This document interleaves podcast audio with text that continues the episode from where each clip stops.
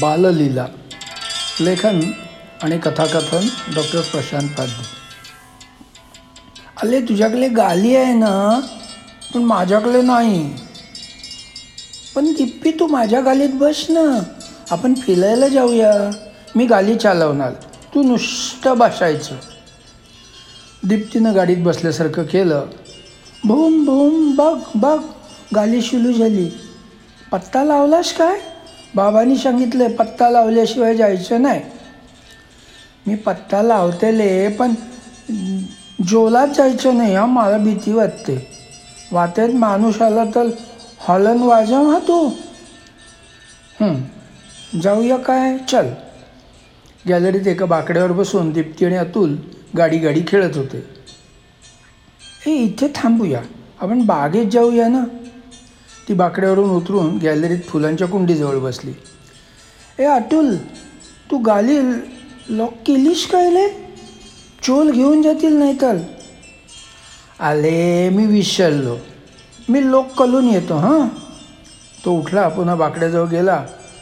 तुक तुक आवाज काढला आणि परत आला. भलं झालं हां तू सांगितलंच नाही तर चोलानी गाली पलवली असती. जरा वेळ इकडे तिकडे केल्यावर अतुल म्हणाला.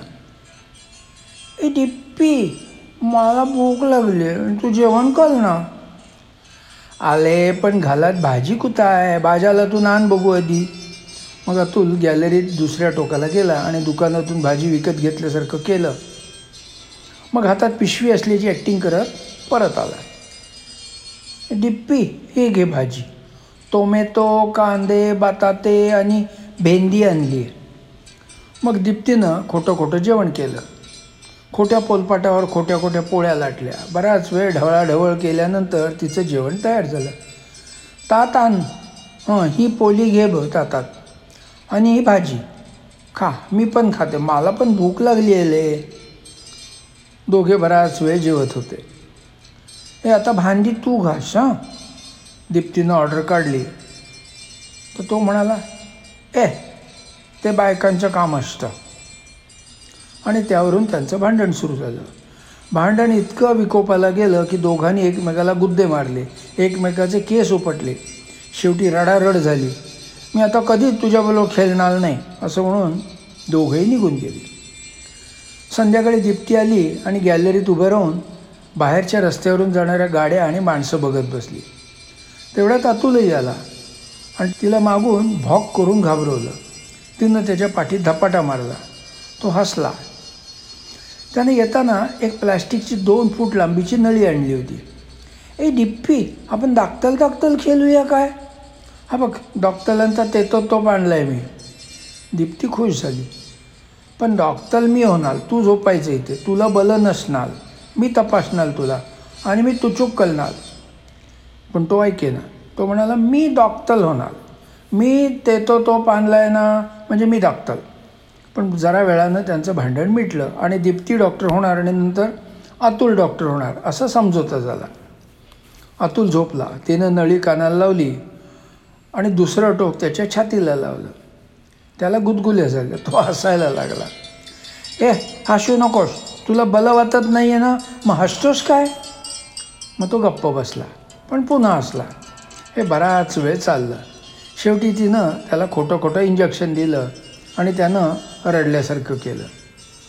त्यानंतर तो डॉक्टर झाला आणि दीप्ती पेशंट. आता गुदगुल्या झाल्यामुळं ती हसायला लागली. शेवटी त्यानंही तिला इंजेक्शन दिलं आणि शेवटी डॉक्टर डॉक्टर हा खेळ संपला. तेवढ्यात दीप्तीच्या आईची हाक ऐकू आली आणि ती घरी पळाली आणि अतुलही आपल्या घरी गेला.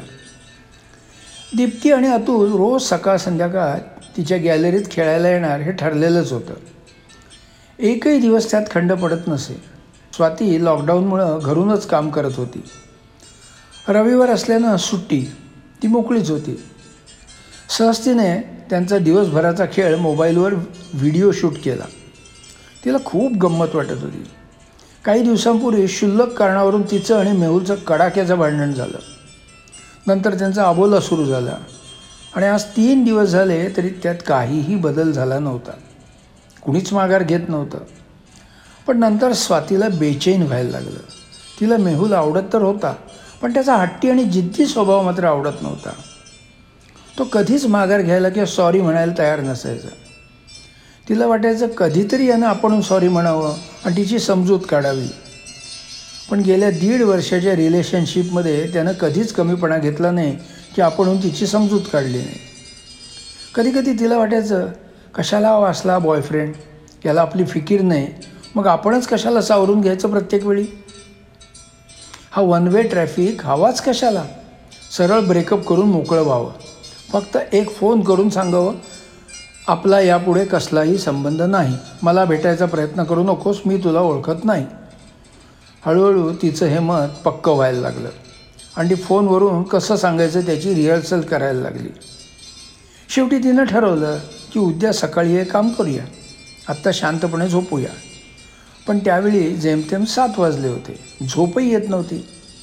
तेवढ्यात तिच्या लक्षात आलं की अरे आपण जेवलेलोच नाही. आता यानंतर जेवण करायचा तिला कंटाळा आला.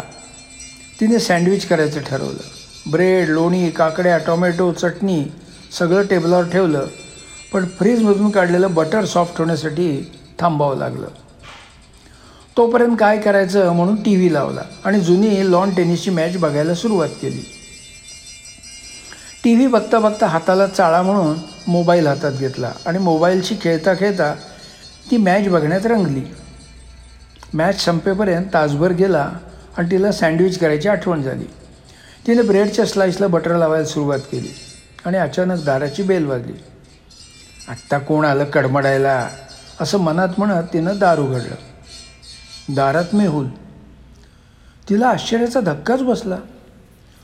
यावेळी हा इथे कसा आला? हा प्रश्न तिच्या चेहऱ्यावर स्पष्टपणे प्रतिबिंबित झालेला होता. त्यानं तिचा हात धरून सोफ्यावर बसवलं आणि दार लावून घेतलं. एखाद्याला सरळ करायची तुझी पद्धत मला आवडली आय एम सॉरी खरंच माझं चुकलं गं.